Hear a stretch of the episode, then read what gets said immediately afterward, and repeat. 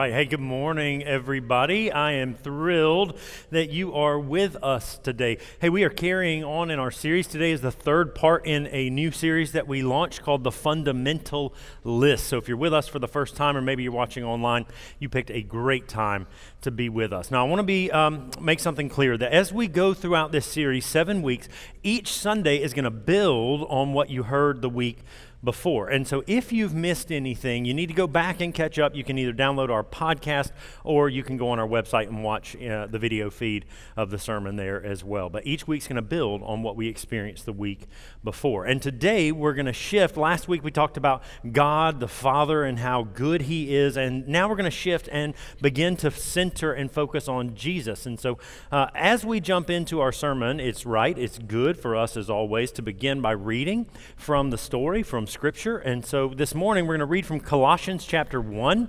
We're going to read verses 15 through 20. This is a, a letter written by a guy named Paul to a church uh, early on in the first century. And we'll talk more about that in just a few moments. So if you, if you have your Bibles, great, you can follow along. Translation I'm reading from is a little bit different. So I invite you simply to just listen and follow along as I read to us now from Colossians chapter 1, verses 15 through 20. Paul says that he, Jesus, is the image of God, the invisible one, the firstborn of all creation. For in him all things were created in the heavens and here on the earth, things we can see and things we cannot.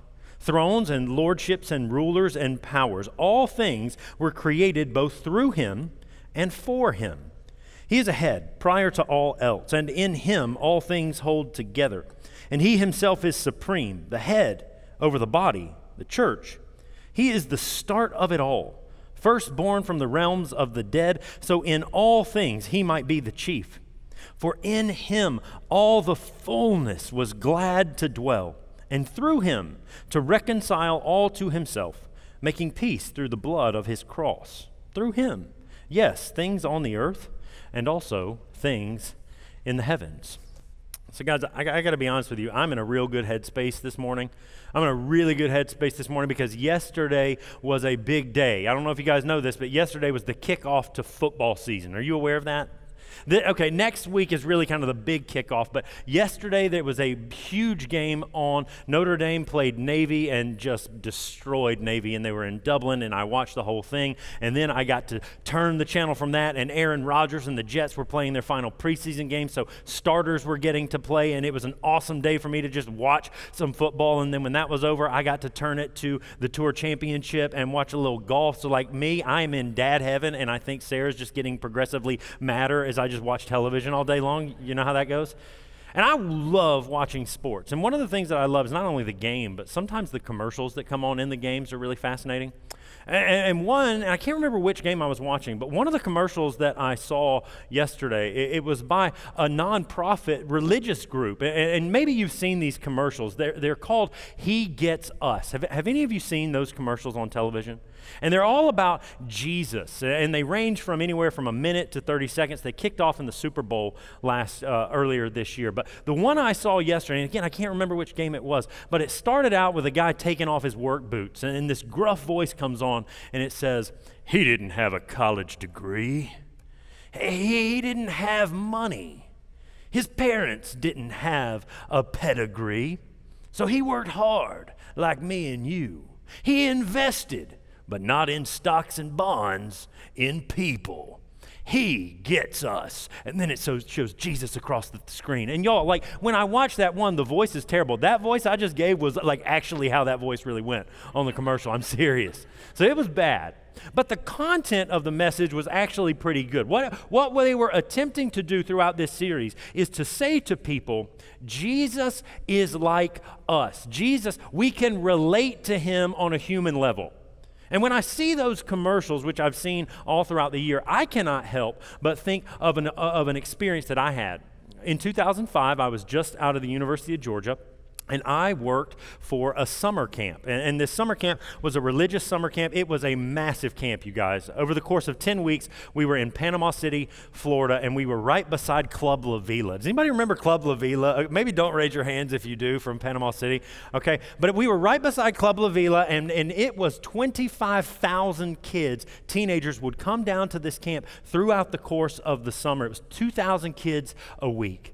And it was a camp where we celebrated Jesus, and we had some of the best speakers in the country who were there. Some of the greatest musicians in our ecosystem were there. And it was an incredible thing. And I got to see lives transformed as I went throughout this summer camp. And all of that was really excellent. But the one thing that I remember more than anything else from this summer camp was the merchandise shop. Because uh, you could go and buy books from the speakers who were there. You could go and buy shirts and hats that were created by the company that I was working for. And there was one shirt and one hat design in particular that sold just like thousands of shirts and hats over the course of the summer. And it was Jesus on one side, and then written in really big, bold letters, it said, Jesus is my homeboy. Jesus is my homeboy. Does anybody remember that kind of era of youth ministry? Jesus is my homeboy. And I get it. It's the same kind of principle that we find at work in the he Gets Us campaign. What, what we are trying to do essentially is we're trying to put Jesus on a level with which we can relate to him. And so for men who are watching football, hey, he doesn't have a college degree, he works hard. Eh, for teenagers who are in an awkward phase in their life, Jesus is your homeboy. And I get it. Ultimately, what we are trying to do is this we're trying to make Jesus be like us. We're trying to make Jesus be like us so that he is relatable to people in the modern world. And I understand where we're coming from. Because the fact of the matter is, friends, when you read through the stories about Jesus, there are four primary stories about Jesus in the Bible. There's Matthew, Mark, Luke, and John. They're all stories about Jesus' life and his work and what he did while he was on the Galilee and in Jerusalem. And when you read through those stories, what you find is someone who is, in fact, in so many ways, Jesus is a lot like us. There's a story about Jesus who shows up at a wedding, not because he has to be there, but because he wants to be there. And the moment comes up in the wedding when all the wine runs out and people think that the party is over and everybody's about to head toward the doors and go home. And that's precisely in that moment where Jesus is like, no, no, no, y'all, y'all, we are just getting started. See, Jesus is that sort of person who shows up into situations and he brings life and joy and vitality. Jesus is someone who is a lot like us, right? And that's true. Jesus gives his closest followers nicknames Peter, Rocky, he calls him the Rock right? Jokingly, fun. That's the sort of person that Jesus is. We can relate to him on a number of levels, and that is right and that is true and that is good, right? Anytime you ask a teenage kid, what's, uh, if, you're, if you're supposed to memorize a Bible verse, what's the one that everybody always memorizes? Do you know? Jesus wept. It's the shortest verse in the Bible. And so everybody like, yeah, I know my Bible verse, Jesus wept. And, and you, you kind of laugh about it because it's silly that a teenager would memorize two words. But, but in fact, it's profound. It points to the reality that Jesus is a lot like us. He has experienced joy, He has experienced loss, He has done all of the things that we do as we go throughout our lives. A 30 year old man who was a carpenter in Galilee and yet takes on this role as a rabbi and a teacher and as a voice that is crying out in the world. Guys, make no mistake about it. There are a number of ways in which Jesus is, in fact, a lot like us. The author of one letter that was written to a, a, church filled with Jewish people, a letter to the Hebrews, he goes as far as to say that Jesus is like us in every single way except that he is without sin. Now I'm going to pause for a minute. That except is a pretty big deal. And we'll talk more about that next week. But, but Jesus is like us in so many ways. And so, what I want you to know this morning is that Jesus has a humanity like yours. And if you have been through a difficult situation, if you've been through a difficult time, Jesus knows what that feels like. If you've ridden high on the mountaintops and you're filled with joy and wonder and goodness, Jesus I can identify with that too. And I get the impulse to say Jesus is like us because at one level he is. But, friends, the fact of the matter is, if we stop at that, we are missing out on something really, really important, right? You can read the Sermon on the Mount. If, you, if you're not a Christian here this morning, I feel like I say this all the time, but if you're not a Christian and you want to know more about Jesus, I invite you to go and read Matthew 5, 6, and 7. The greatest teaching that the world has ever known, practical advice on how to live into the fullness of who God has created us to be, the, the, Sermon on the Mount by Jesus, go and read it because it is filled with beautiful things on how we can live and live well. But I want us to understand something that at one level, Jesus is like us. At one level, Jesus is this incredible teacher. But make no mistake about it, friends, if, and I want us to understand this, if Jesus is only a great teacher, if Jesus is only a great teacher, then he is no different than any other person from history. If Jesus is only a great teacher, if Jesus is only like us, then he is no different than Socrates. He is no different than the Buddha. He is no different than Plato or any other figure from history because he lived and he died, and that is the end of his story. And if Jesus is just a great teacher, then what I want to tell you this morning is that while he is admirable, he is not someone that we are called to root our lives in. And so, at one level, y'all, I want to affirm absolutely, Jesus is a lot like us. But if Jesus is only a great teacher or a great mind, then he is no different than any other person in history. And as we dig into the essentials, what does it mean to be a Christian? What does it mean to be a follower of Jesus in 2023 when the world is now fully and firmly in the United States and in Western countries? We are post Christian. And most people have no idea. I'm even going to go as far as to say a lot of Christians don't have any real idea about how to process Jesus and understand the nature of who he is. And so it is absolutely essential that we have a firm grasp on who Jesus is.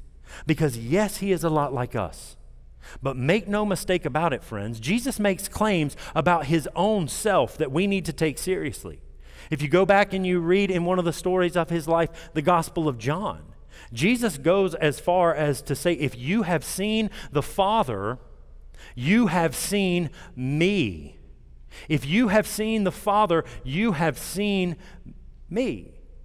If you've seen me, you've seen the Father. And so Jesus is making these bold claims. He is not just a teacher, but there's something incredible happening in him and through him. Jesus makes bold claims about himself. Jesus goes as far as to say that he takes on the very nature of God's own self. And so, at one level, yes, he is a lot like us. But if we stop there, we are missing out on something incredibly important.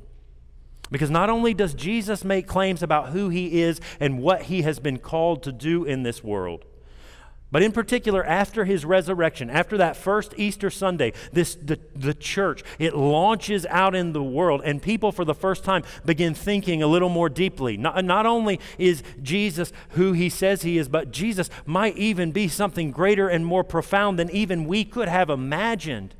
And so the early church begins to process and think through what does it mean that this rabbi who we followed through Galilee and into Jerusalem, he was crucified and we thought the story was over.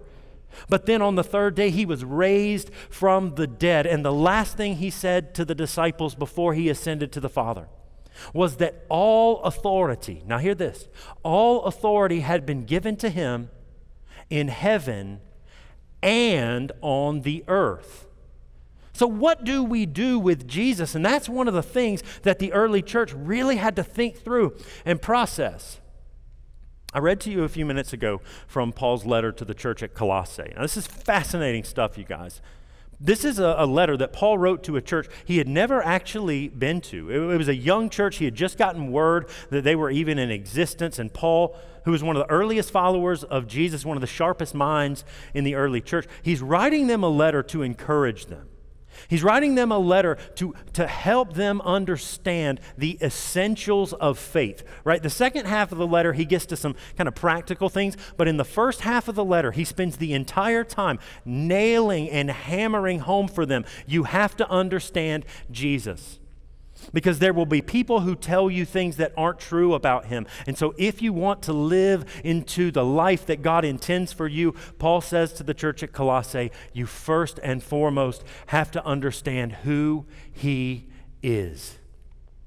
And in Colossians chapter 1, that passage that I read to you, Colossians chapter 1, verses 15 through 20, it can get lost in our English translations. But what scholars know and that we all hold to be true is that when Paul is introducing the letter, when he gets to this part about the nature of who Jesus is, he does something incredible. He shifts from writing a letter to essentially singing a song, writing it's poetry. Now we don't know did Paul write this poem, Colossians chapter 1 15 through 20? Did Paul write it? Was it already there? But one of the things we do know is that it was one of the earliest Christian hymns. So, when we want to understand who Jesus is, what Paul does is rather than go into this lengthy diatribe and this lengthy theological discussion, what he does, y'all, is he breaks out into song. Because if you've ever heard it, y'all are going to forget what I preached on. Some of you have already forgotten already, but you're never going to forget a song, are you? My girls walk through the house singing music that gets on my nerves right now, every Disney song. I know it by heart because you don't forget songs. And when Paul is trying to help the early church understand who Jesus is, he breaks into a song. In him, the fullness of God was pleased to dwell in him. He is the firstborn of all creation and the firstborn from the realms of the dead. Paul makes a bold and profound statement. And we really need to pay attention to this because, at one level, absolutely, Jesus is like us. But if you want to understand the Christian life, if you want to understand the true nature of the gospel, then we need to listen to what Paul says in Colossians chapter 1. Because not only is Jesus a person who is like us, but the bold and profound claim that Paul and Jesus himself make is none other than this that yes, Jesus is a human like us, but more importantly, Jesus is God. Jesus is God. And if you want to know the nature of who God is, all you need to do, we believe, is to look at Jesus himself. Because in Jesus, all the fullness of God was pleased to dwell. And far too many people don't understand the radical fact that defines our faith. I was talking to an adult the other day actually it was last month and i'm talking to an adult and i'm talking to him about his faith and, and he's asking me about resurrection and what that means and resurrection that jesus was physically bodily raised. And he said to me he was like yep and now jesus has gone up into the heavens and he's an angel with the father. No he's not and while this person was willing to express that in his voice, what most of us do is we just misunderstand who Jesus is. So please, please, y'all, hear me. The bold claim of the Christian faith is that yes, Jesus is a human being, but more importantly, Jesus is God. And if you want to know who God is, all we need to do is look at Jesus himself. It is absolutely essential to living the Christian life. I've been thinking a lot about this because over my sabbatical, so if you're here maybe for the first time, I just got back. I was on sabbatical for five weeks, which I was gone. I, I was not here at all. Guys, I deleted my email off my phone, didn't check emails for five weeks. You know how awesome that is? That's incredible. I recommend you do that, okay? Try it. Try it and see. You'll, I pro- hey, listen, I'm going to let you in a little secret. The world will continue to turn, I swear. Everything's going to be fine. So I took five weeks off, and one of the cool things that I got to do is I got to go to other churches, which is something that as ministers we don't ever get to do. So I got to go to some other churches. I got to watch some sermons and some worship services online, and it was really kind of cool. And one of the things I walked away with was this striking reality that churches in our modern era, in a world that is increasingly post Christian, Churches are trying as hard as they can to stay relevant. Church, churches are trying as hard as they can to give practical advice to people. Hey, can I, can I just let you in on a little secret? There's nothing practical about the gospel. There's nothing practical about the gospel. If you want to find your life, you lose it. That, that's the gospel, that, that, that God took on flesh and died for us. And he was resurrected. There's nothing practical about the gospel. Let's just be real. But as I'm watching these churches, y'all, the music is really good. The, the, some of the uh, content was really great. But, but what was striking to me as I watched, a number of these pastors get up and they would preach sermons about how you can have a better marriage. And I want you to have a good marriage. I do. I watched a number of churches preach sermons about how you can have a better financial life. And, and that's great, y'all. I want you to have a good financial life. I, I, I listened to one church that was, how can you have a impactful and important business life? And I want all of that for you. I do. But make no mistake about it. If we don't get the essentials right, then none of that stuff matters. If we don't understand the nature of who Jesus is, then who cares about your finances? I'm actually going to go even further than that. And, and, I want you, this is, this is really important, guys, because here's the claim I want to make on you that if we, in fact, when, when and if we can actually understand the nature of who Jesus is, and listen, everything else in our lives begins to make sense. If we can, uh, it's a bold claim. If we can understand the nature of who Jesus is, then everything else in our lives will finally begin to make sense and fall into place. You want to have a good financial life? If you understand the nature of who Jesus is, and you know when he says that life does not consist in the abundance of your possessions, this is not just practical teaching, but it's from the very heart of God. If you understand the nature of who Jesus is, everything else begins to fall into place. If you want to have a healthy marriage, you can go listen to practical steps on how to be a better husband and a better wife. I recommend that you do that. But first and foremost, understand the nature of who Jesus Christ is, because if we do that properly, what we will then know is that husbands, you are called to love your wives in the same way that Christ loved the church and he was willing to die for her. You see, friends, we can waste all of our time pursuing the practical strategies of how to live a good life, and those are fine. But if we first and foremost don't understand who Jesus is, then none of that stuff matters. And so when we understand the nature of Jesus, everything else begins to fall in its proper place. And we can hear him firmly and finally say that seek first his kingdom, and everything else will take care of itself.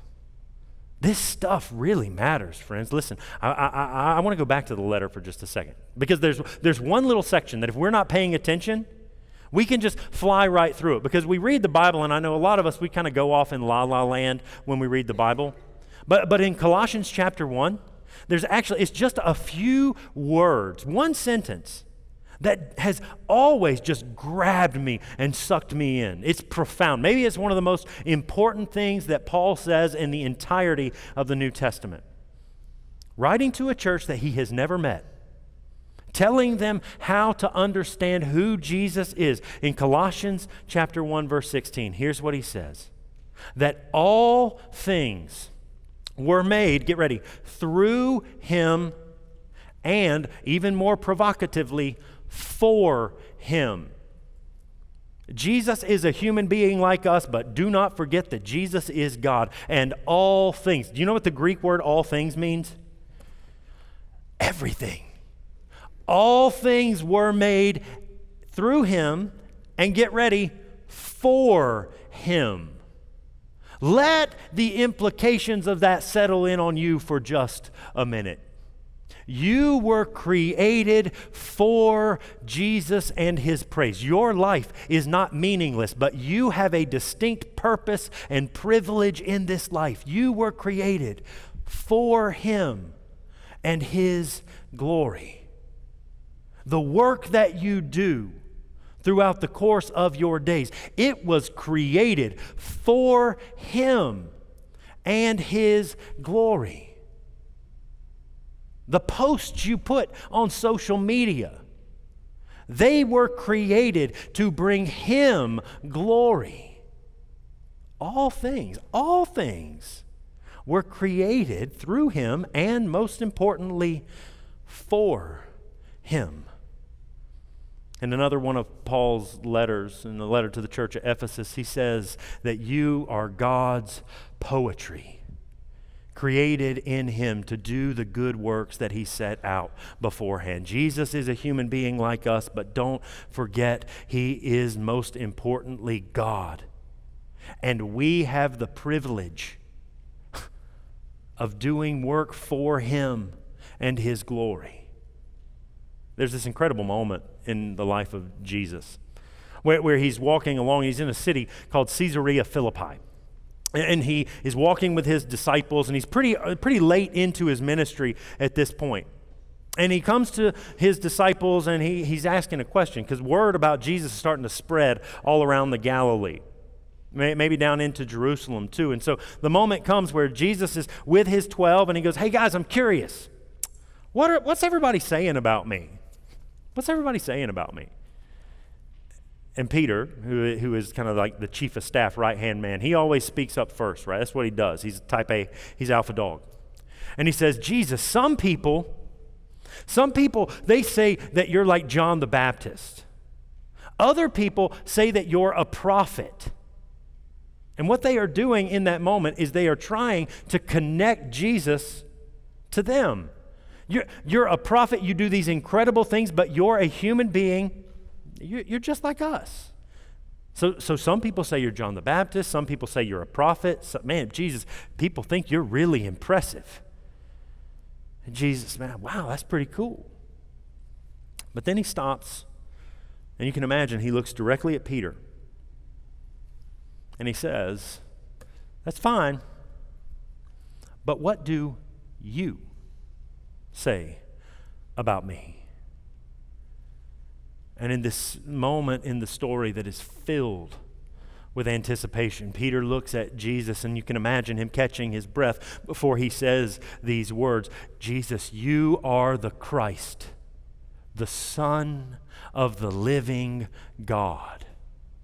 Jesus, yes, you are a person like me, but as I've watched you travel around and hear you teach and listen to the things that you are telling and watching the things that you are doing, I am convinced that yes, you are like me, but you are something more profound. You are the Christ, the Son of the living God. You are God's true King, and you are my Lord and my Savior. And I love that story, friends. Because what it does is it actually points beyond Peter. It points beyond Peter because, at one level, it is a story that happened 2,000 years ago, but please hear me, it is a story that is happening right now as well. And what I want you to understand is this, friends, that this is not just about other people. It's not just about Peter, it's also about you. What do you say about Jesus? You know, at the beginning of the sermon, I, I talked about how our inclination is to, to try and make Jesus like us. And I get it. I get it. Because in so many ways, he is.